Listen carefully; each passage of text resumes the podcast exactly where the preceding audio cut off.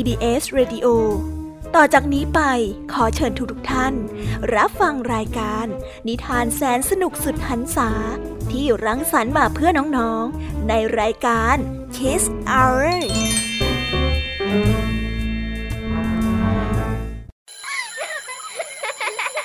โรงเรียนเลิกแล้ว กลับบ้านพร้อมกับรายการ Kiss Hours โดยบรรยาชยโย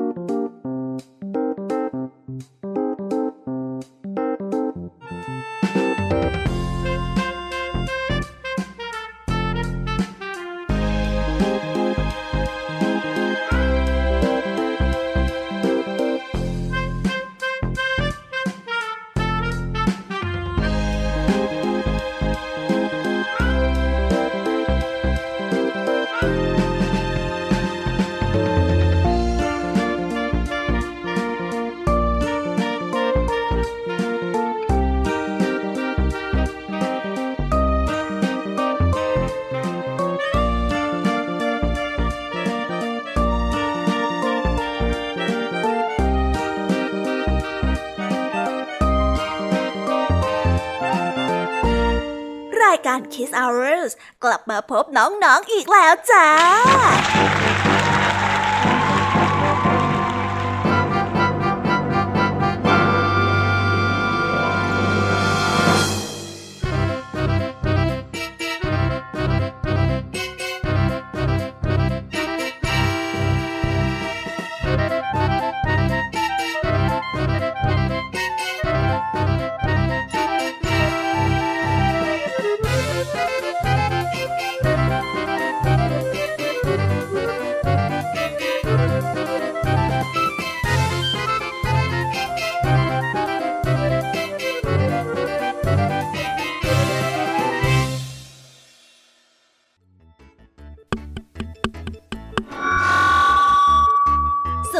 น้องๆชาวรายการ Kiss Hour ทุกๆคนนะคะ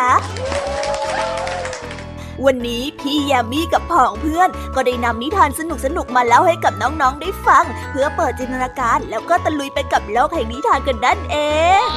น้องๆ คงอยากรู้กันแล้วใช่ไหมล่ะคะ ว่านิทานที่พวกพี่ได้เตรียมมาฝากน้องๆ กันนั้น มีชื่อเรื่องว่าอะไรกันบ้าง เดี๋ยวพี่ยามีจะบอกกันเกริ่นไว้ก่อนนะคะ พอให้เรียกน้ำย่อยกันเอาไว้ก่อนนะ วันนี้นะคะคุณครูหายใจดีของเราก็ได้นำนิทานเรื่อง ผีเสื้อปีกสวย ต่อกันด้วยเรื่อง แม่ค้าผลไม้ ส่วนเรื่องราวของนิทานทั้งสองเรื่องนี้จะเป็นอย่างไร และจะสนุกสนานมากแค่ไหนน้องๆห้ามพลาดเลยนะคะ เพราะว่าวันนี้เนี่ยคุณครูไหวได้ตั้งใจที่จะจัดเตรียมนิทานมาฝากน้องๆกันค่ะ ในนิทานของพี่ยามีในวันนี้ บอกเลยค่ะว่าไม่ยอมน้อยหน้าคุณครูไหวแน่นอนได้จัดเตรียมนิทานทั้งสามเรื่องสามรสมาฝากพวกเรากันอีกเช่นเคยค่ะ และในนิทานเรื่องแรกที่พี่ยามีได้จัดเตรียมมาฝากน้องๆกันนั้น มีชื่อเรื่องว่าหมาป่าคิดขโมย ต่อกันด้วยเรื่องกาขี้อิจฉา และปิดท้ายด้วยเรื่อง ลุงเจิดผู้รอบคอบ ส่วนเรื่องราวของนิทานทั้งสามเรื่องนี้จะเป็นอย่างไรและจะสนุกสนานมากแค่ไหน น้องๆต้องรอติดตามรับฟังกันให้ได้เลยนะคะ ในช่วงของพี่แยมมี่เล่าให้ฟังค่ะ นิทานสุภาษิตในวันนี้ค่ะ ลุงทองดีกับเจ้าจ้อย ก็ได้เตรียมสำนวนมาฝากพวกเรากันอีกเช่นเคย ซึ่งในวันนี้นะคะมากันในสำนวนที่ว่า สอนจระเข้ว่ายน้ำส่วนเรื่องราวและความหมายของคำคำนี้จะเป็นอย่างไร เจ้าจ้อยมาป่วนอะไรลุงทองดีอีกนั้น น้องๆต้องรอติดตามรับฟังกันในช่วงของนิทานสุภาษิตจากลุงทองดี แล้วก็เจ้าจ้อยตัวป่วนของพวกเรากันนะคะ นิทานของพี่เด็กดีในวันนี้ก็ได้จัดเตรียมนิทานมาฝากน้องๆกันอีกเช่นเคยในช่วงท้ายรายการค่ะ ซึ่งในวันนี้นะคะ พี่เด็กดีได้นำนิทานเรื่อง เจ้าลาจอมกวนมาฝากกัน ส่วนเรื่องราวจะเป็นอย่างไรจะสนุกสนานมากแค่ไหน น้องๆต้องรอติดตามรับฟังกันให้ได้เลยนะคะ ในช่วงท้ายรายการกับพี่เด็กดีของเราค่ะ โอ้โห เป็นยังไงกันบ้างล่ะคะ ได้ยินแค่ชื่อเรื่องนิทานก็น่าสนุกแล้วใช่ไหมล่ะคะ พี่ยามีก็ตื่นเต้นที่อยากจะรอฟังนิทานที่พวกเรารออยู่ไม่ไหวแล้วล่ะค่ะงั้นเอาเป็นว่าเราไปฟังนิทานทั้งหมดเลยดีกว่าไหมคะเพราะว่าตอนนี้เนี่ยคุณครูหายใจดี ได้มารอน้องๆอยู่ที่หน้าห้องเรียนแล้วล่ะค่ะ งั้นเราไปหาคุณครูไหวกันเถอะนะคะ ไปกันเลย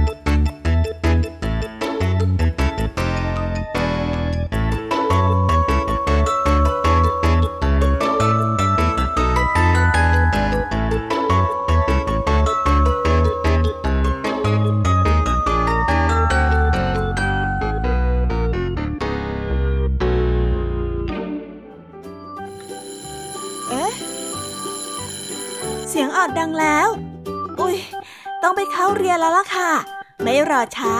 เราไปหาคุณครูไหวกันเถอะ ไปกันเลย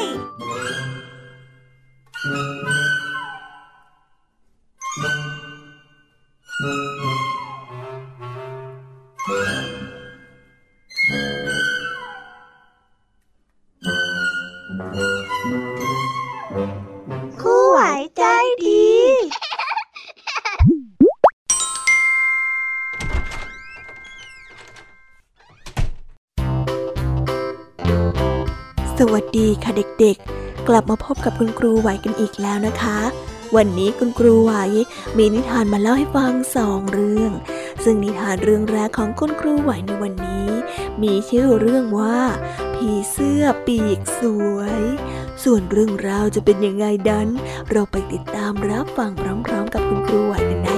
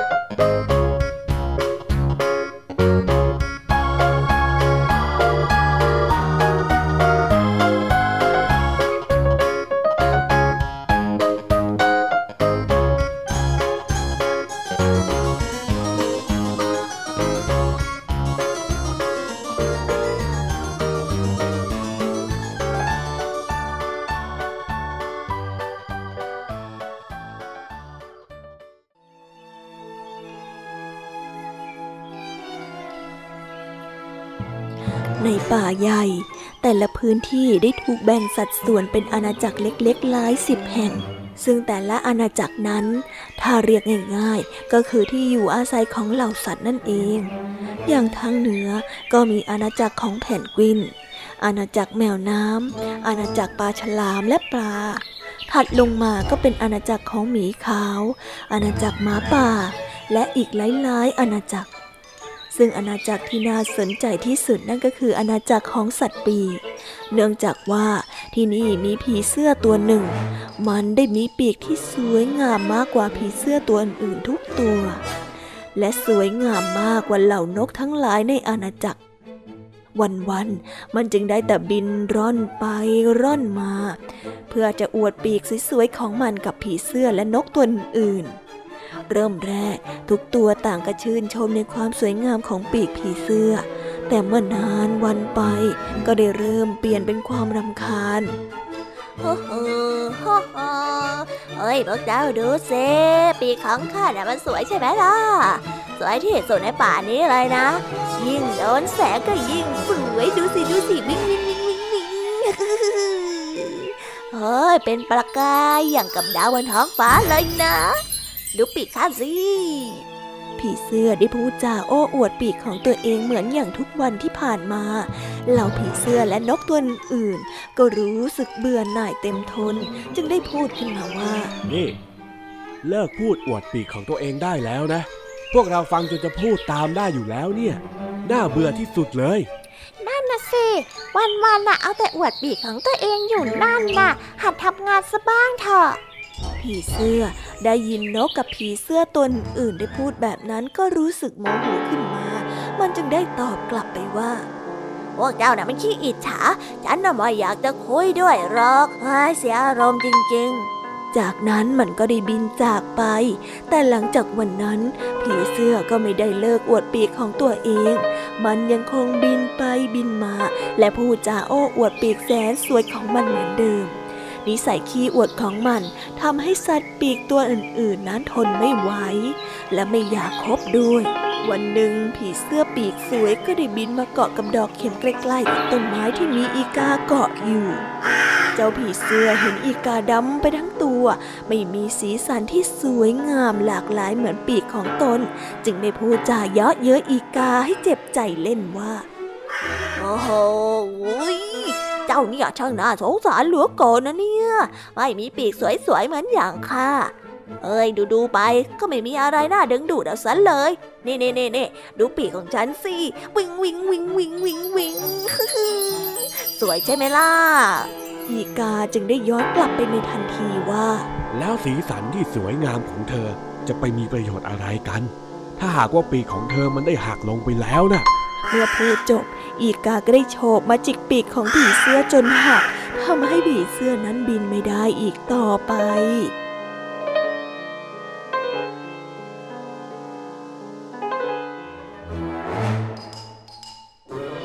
นิทานเรื่องนี้ก็ได้สอนให้เรารู้ว่า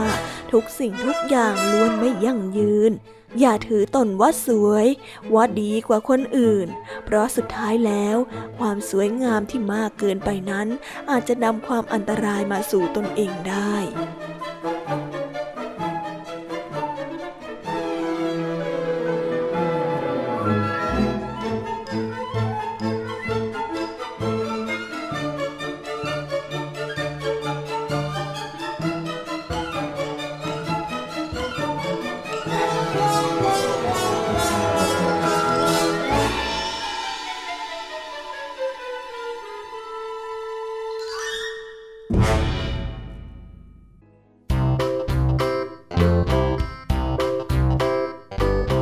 จบกันไปแล้วนะคะสำหรับนิทานเรื่องแรก งั้นเราไปต่อกันในนิทานเรื่องที่สองกันต่อเลยนะคะ ในนิทานเรื่องที่สองนี้ มีชื่อเรื่องว่า แม่ค้าผลไม้ ส่วนเรื่องราวจะเป็นยังไง จะสนุกสนานแค่ไหน งั้นเราไปติดตามรับฟังพร้อม ๆ กันได้เลยค่ะ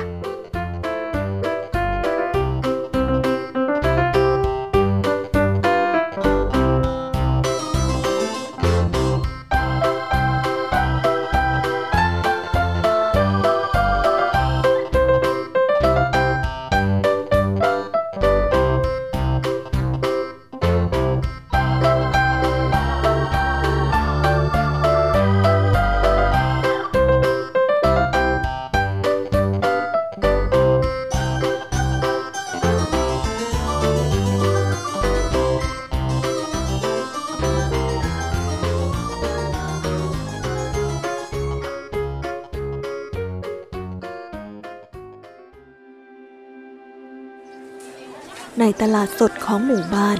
มีแผงขายผลไม้อยู่สองแผง แผงแรกเป็นของป้าใจ ส่วนอีกแผงนั้นเป็นของป้าแจ๋ว ซึ่งผลไม้ที่นำมาขายนั้น ทั้งสองคนล้วนปลูกในสวนของตัวเองทั้งสิ้น แต่ป้าใจนั้นมีนิสัยที่เห็นแก่ได้ จึงชอบฉีดยาเร่งให้ผลไม้นั้นสุกเร็วขึ้น จะได้นำผลไม้ออกไปขายเร็วๆ ส่วนป้าแจ๋วมันรดน้ำและก็พรวนดิน และเอาใจใส่ผลไม้เป็นอย่างดี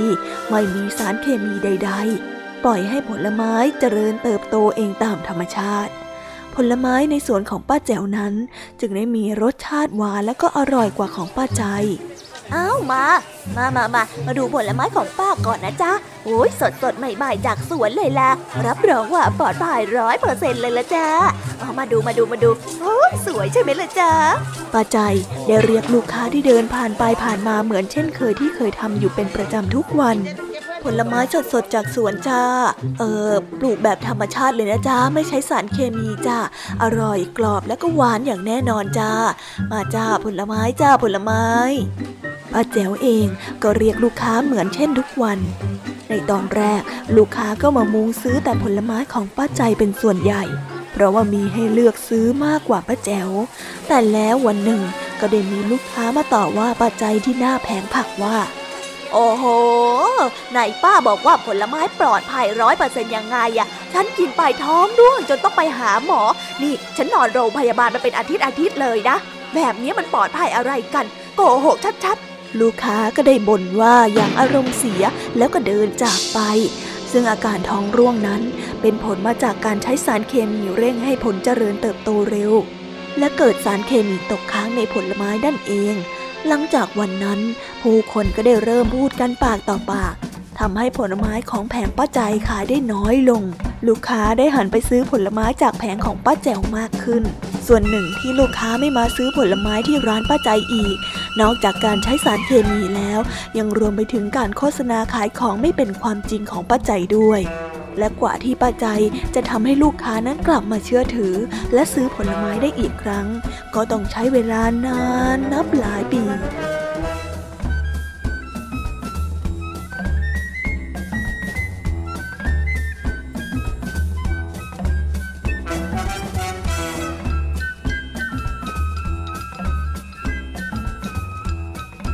ทานเรื่องนี้ก็ได้สอนให้เรารู้ว่า จงมีความพยายามในหน้าที่ของตน ไม่โกหกหลอกลวงใคร เพื่อสร้างผลประโยชน์ให้กับตนเอง เพราะในที่สุดความจริงย่อมต้องถูกเปิดเผยในสักวัน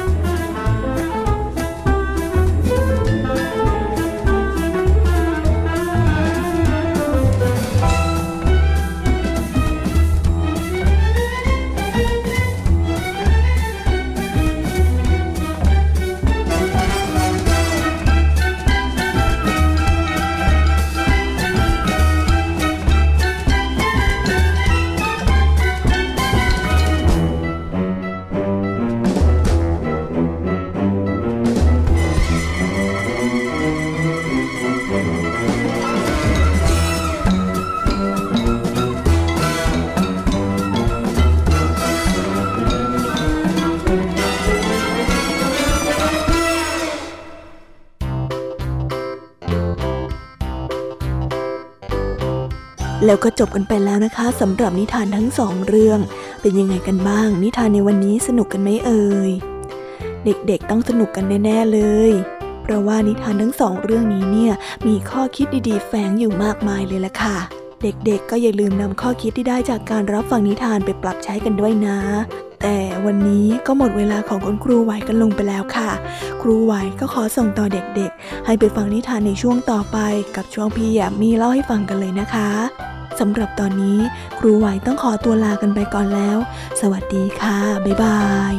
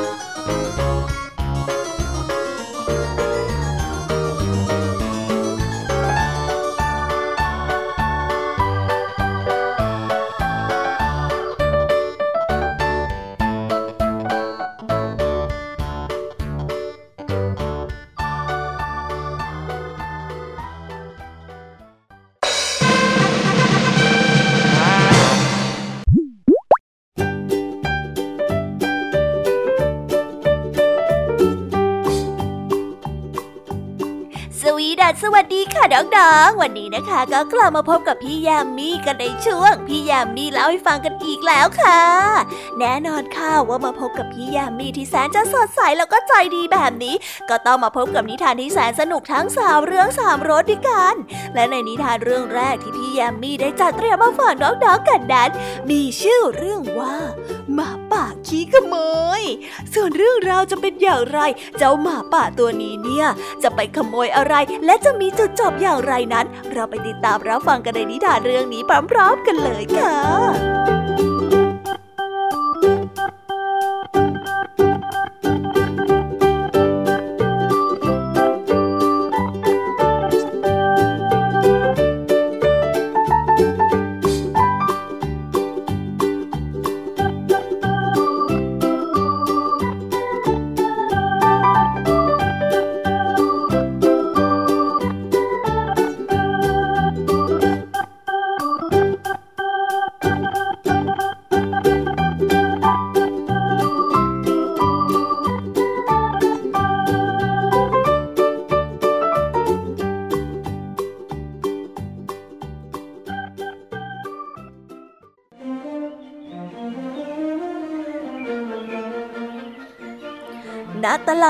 ห่งหนึ่ง ที่เต็มไปด้วยร้านค้ามากมาย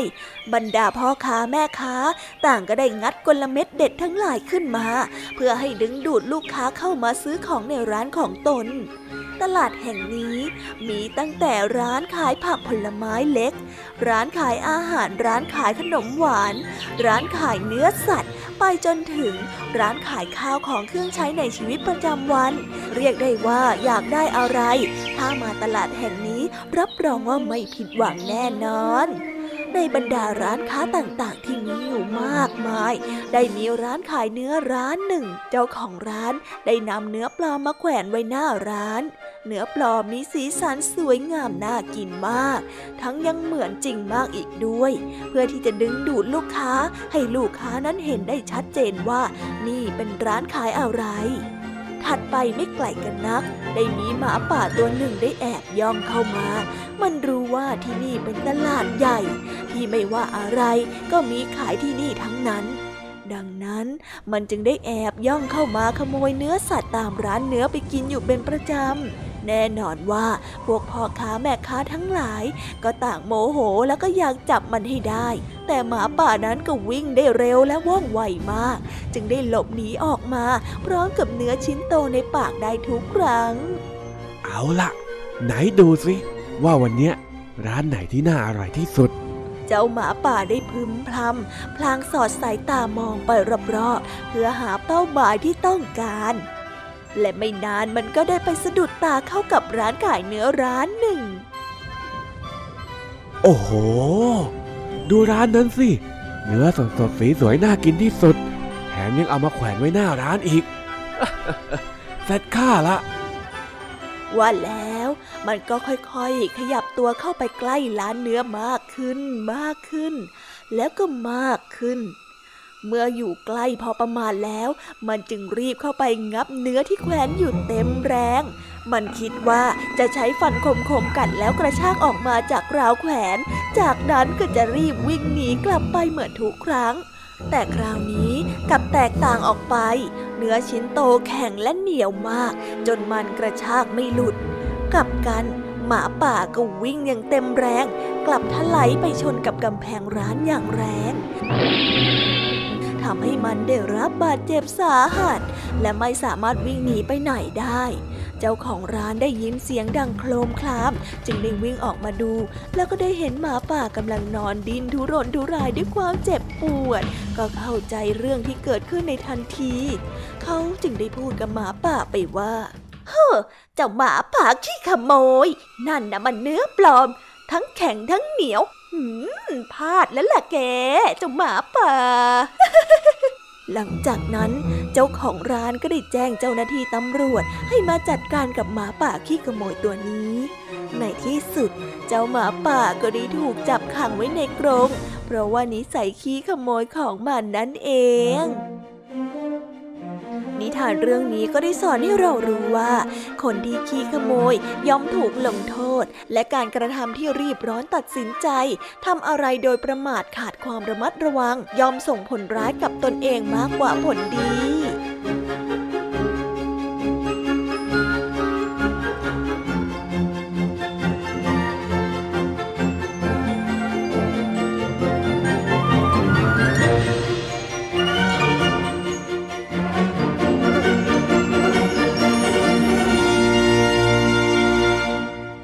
แล้วก็จบกันไปแล้วสำหรับนิทานเรื่องแรกของพี่ยามี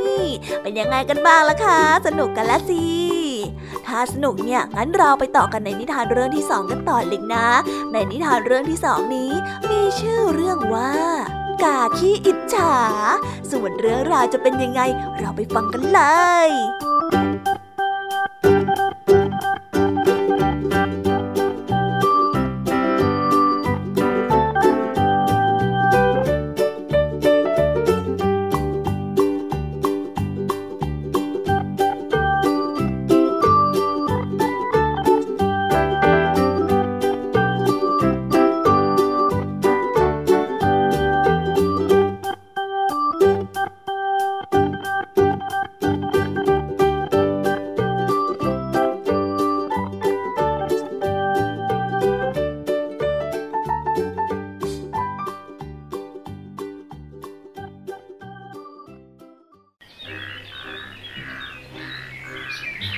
งานประกวดนกประจำปี ได้มีนกนานาชนิดมาร่วมประกวดมากมาย แต่ละตัวต่างมีสีสันที่สวยงามและสุขภาพแข็งแรงกันทุกตัว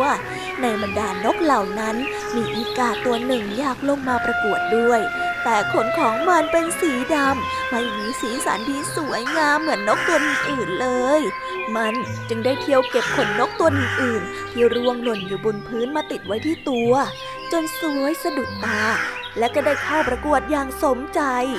อีกาได้ภาคภูมิใจในขนสวยงามปลอมๆของตน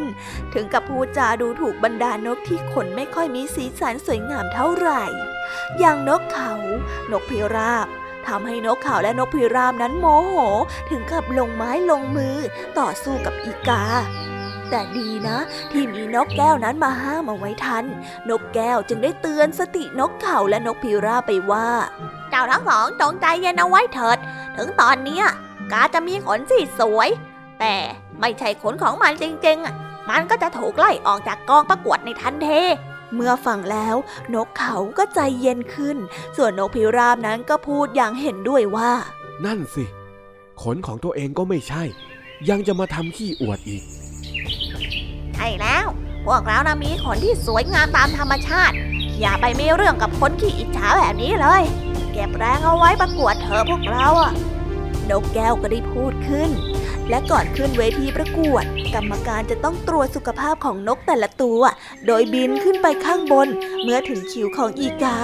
เพียงแค่มันขยับปีก ขนก็ได้ร่วงแล้วก็หลุดจนหมดทำให้กรรมการรู้ทันทีว่าเป็นขนปลอม มันจึงถูกไล่ออกจากการประกวด จึงทำให้อีกานั้นโศกเศร้าเสียใจเป็นอย่างมาก นิทานเรื่องนี้ก็ได้สอนให้เรารู้ว่า ผู้ที่ฉลาดจะไม่อ่อนไหวกับคำพูดของคนอันธพาลที่ชอบพูดจายั่วยุให้เกิดบันดาลโทสะ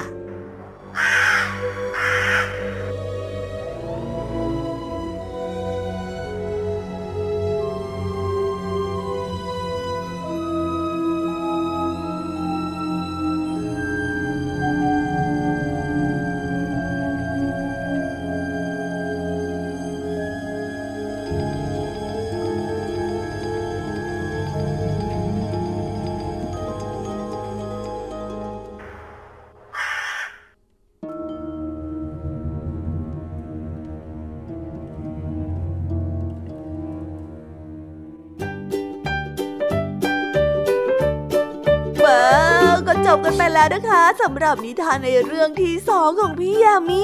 เป็นยังไงกันบ้างล่ะคะน้องๆ สนุกกันหรือเปล่าเอ่ยฮันแน่ถ้าน้องๆสนุกแล้วก็ยังไม่จุใจกันเนี่ยงั้นเราไปต่อกันในนิทานเรื่องที่สามกันเลยนะคะ เพราะว่าตอนนี้เนี่ยนิทานเรื่องที่สามอยากจะมาเล่าให้กับน้องๆได้ฟังกันจะแย่อยู่แล้วค่ะ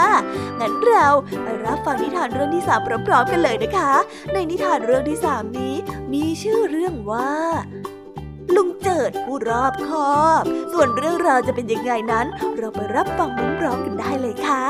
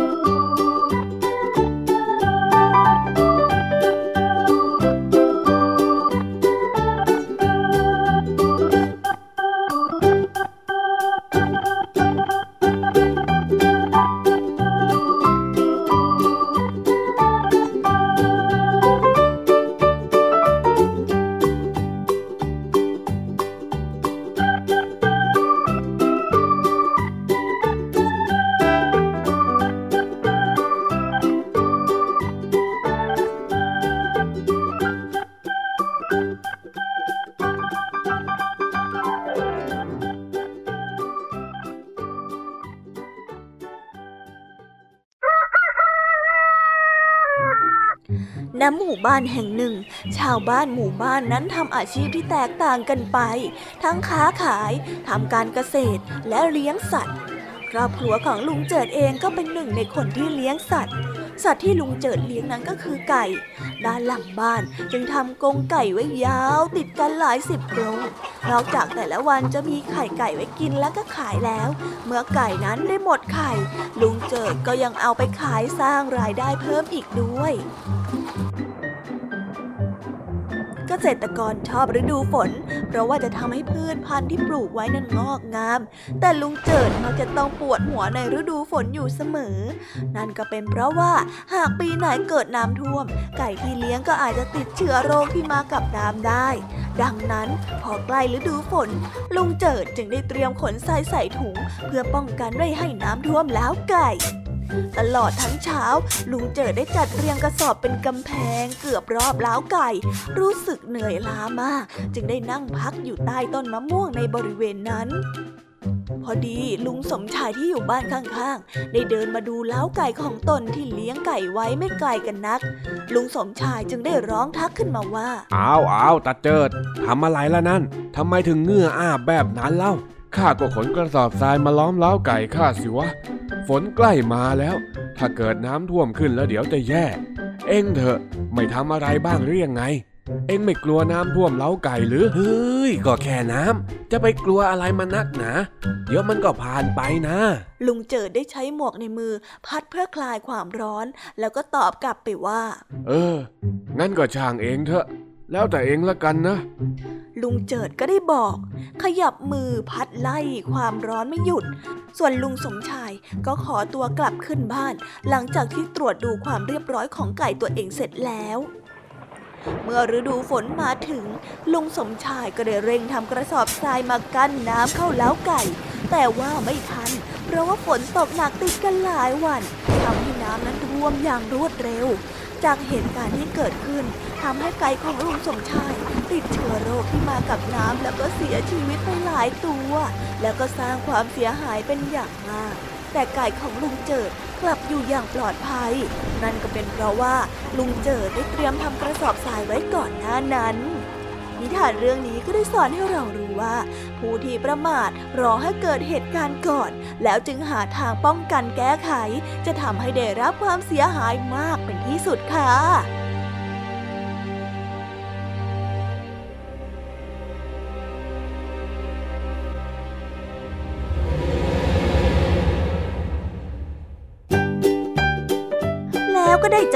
แล้วนะคะสำหรับนิทานทั้งสา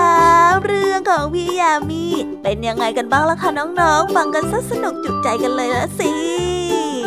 แต่ยังไม่หมดแต่เพียงเท่านี้นะคะงั้นพี่ยามีก็ต้องขอส่งต่อน้องๆ ให้ไปพบกับเจ้าจอยและกับลุงทองดีกันในช่วงนิทานสุภาษิตกันเลย แต่ว่าตอนนี้เนี่ยพี่ยามีขอตัวไปพักผ่อนแป๊บหนึ่งนะคะเดี๋ยวกลับมาพบกันใหม่ในช่วงท้ารายการค่ะสำหรับตอนนี้ไปหาลุงทองดีกันก่อนดีกว่าค่ะ ไปกันเลย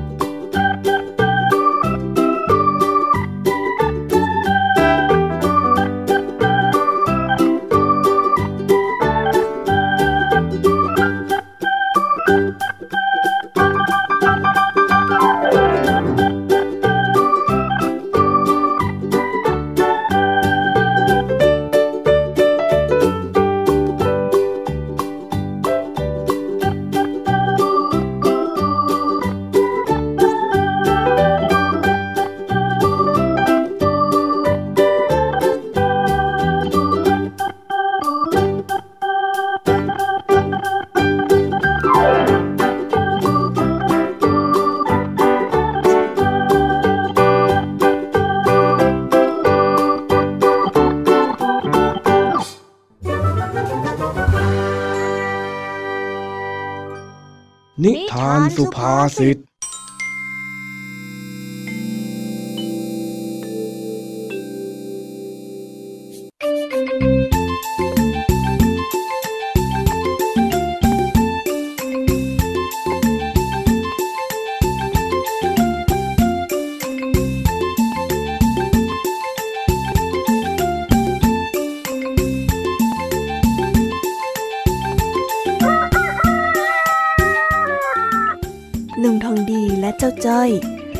ดูข้าวที่นากันสองคน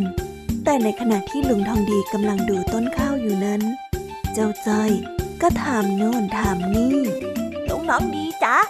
ทำไมลุงทองดีไม่ฉีดยาฆ่าหญ้าล่ะจ๊ะ จะได้ไม่ต้องเหนื่อย มาเดินถอนหญ้าแบบนี้บ่อยๆอะจะไปฉีดได้ยังไงล่ะ ข้าวเนี่ย ปลูกไว้ให้คนกินนะเว้ย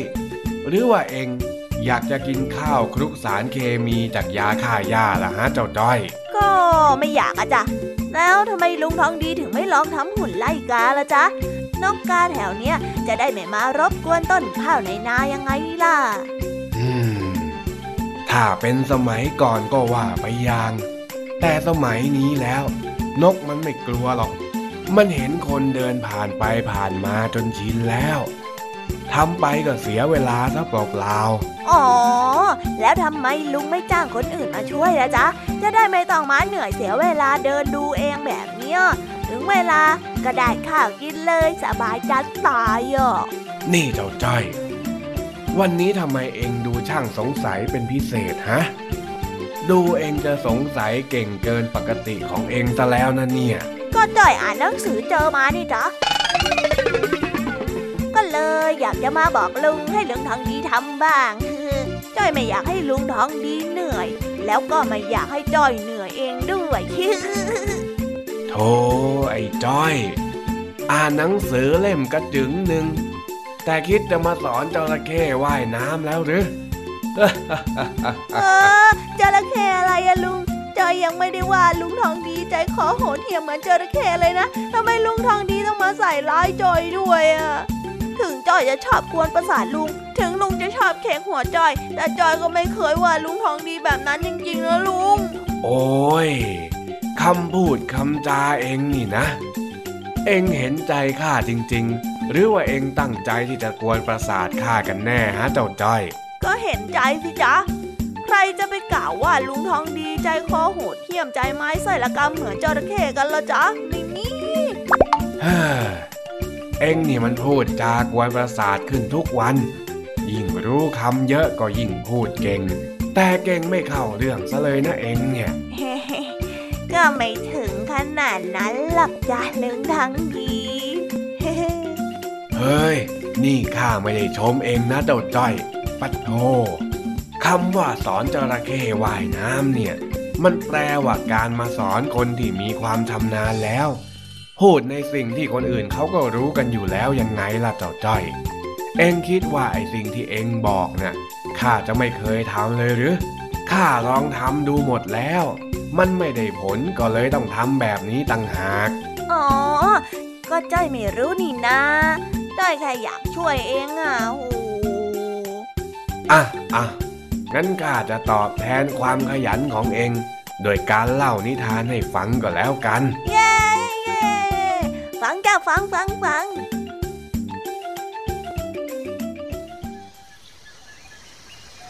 กาละครั้งหนึ่งนานมาแล้ว มีชายคนหนึ่งไปพบเข้ากับไข่จระเข้เขาจึงเก็บมาเลี้ยง วันเวลาผ่านไป ไข่ก็ฟักออกมาเป็นลูกจระเข้แต่ด้วยความที่ชายคนนี้ กลัวว่าเจ้าลูกจระเข้จะว่ายน้ำไม่เป็น เขาจึงพยายามที่จะสอนให้จระเข้ว่ายน้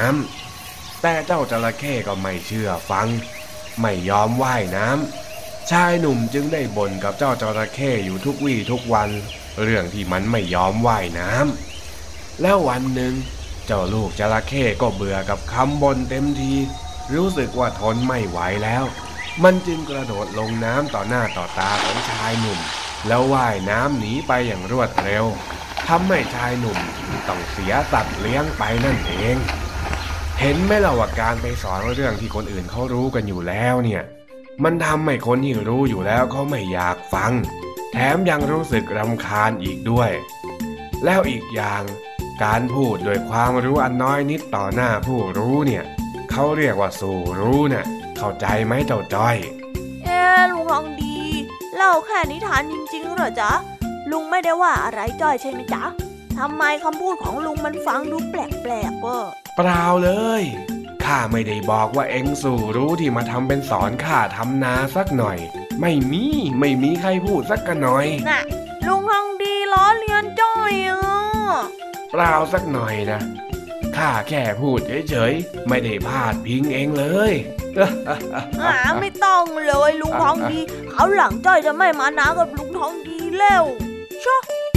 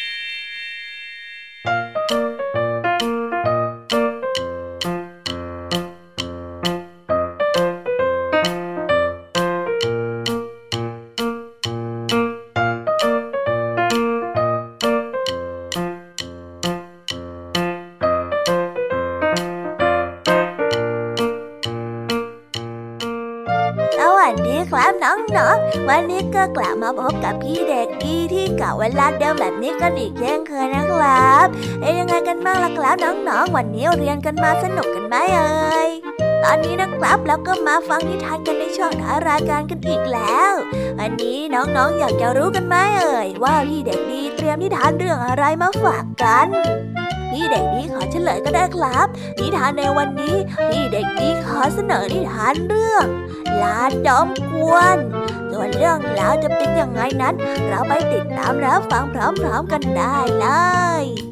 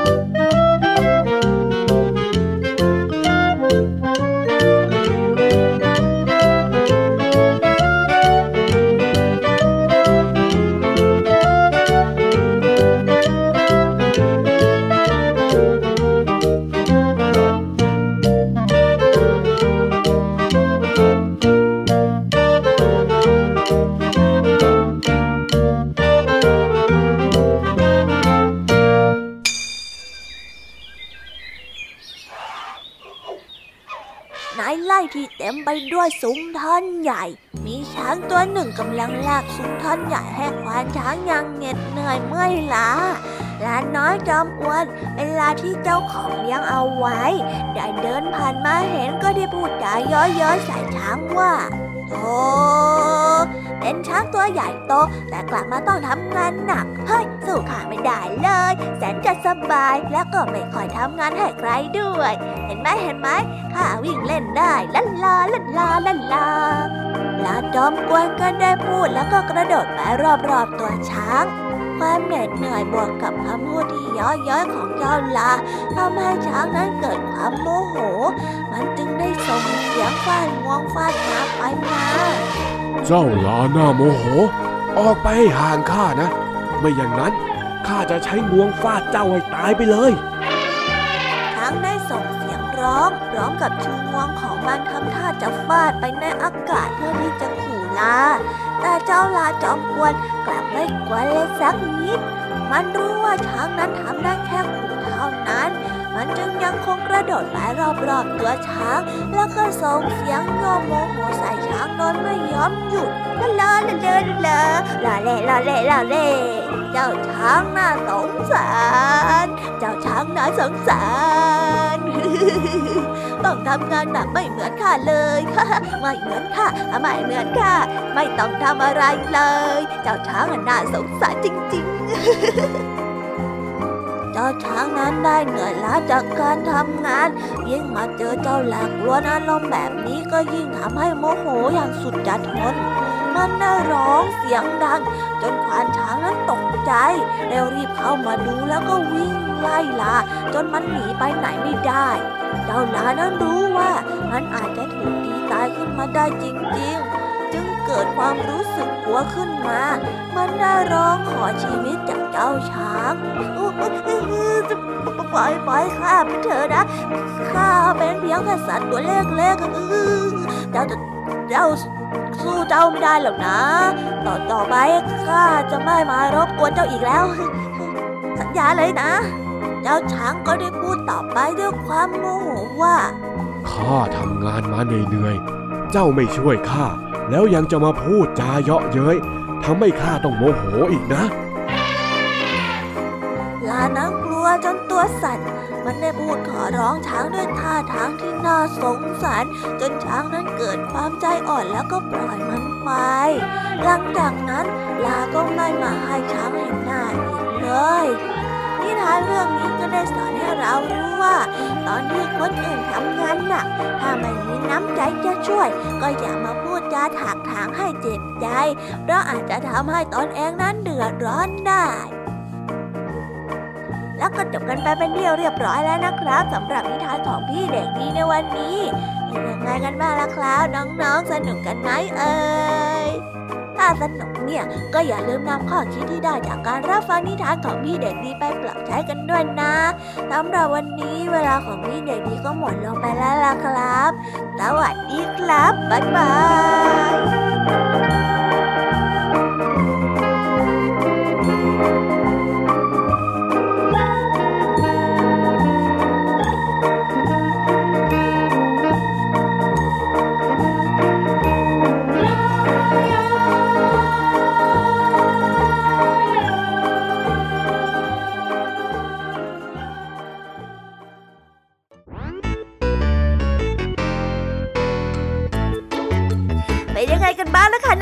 สำหรับนิทานหลากหลายเรื่องราวที่ได้รับฟังกันไปในวันนี้ สนุกกันหรือเปล่าเอ่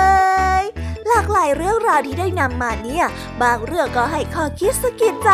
บางเรื่องก็ให้ความสนุกสนานเพลิดเพลิน แล้วแต่ว่าน้องๆเนี่ยจะเห็นความสนุกสนานในแง่มุมไหนกันบ้าง ส่วนพี่ยามีแล้วก็พ่องเพื่อนเนี่ยก็มีหน้าที่ในการนำนิทานมาส่งตรงถึงน้องๆแค่นั้นเองละค่ะ แล้ววันนี้นะคะ เราก็ฟังนิทานกันมาจนถึงเวลาที่กำลังจะหมดลงอีกแล้วอะหอยใคร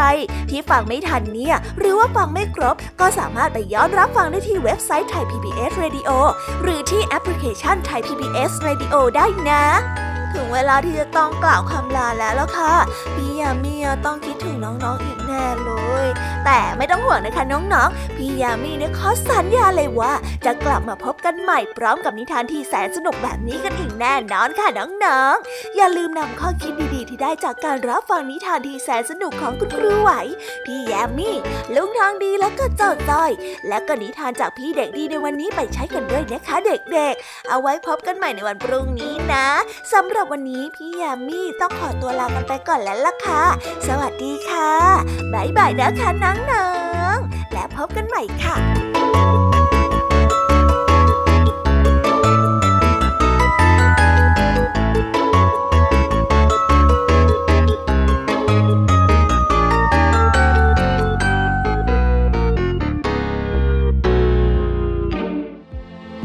ติดตามรับฟังรายการย้อนหลังได้ที่ เว็บไซต์และแอปพลิเคชันไทย PBS Radio ไทย PBS Radio วิทยุข่าวสารสาระ เพื่อสาธารณะและสังคม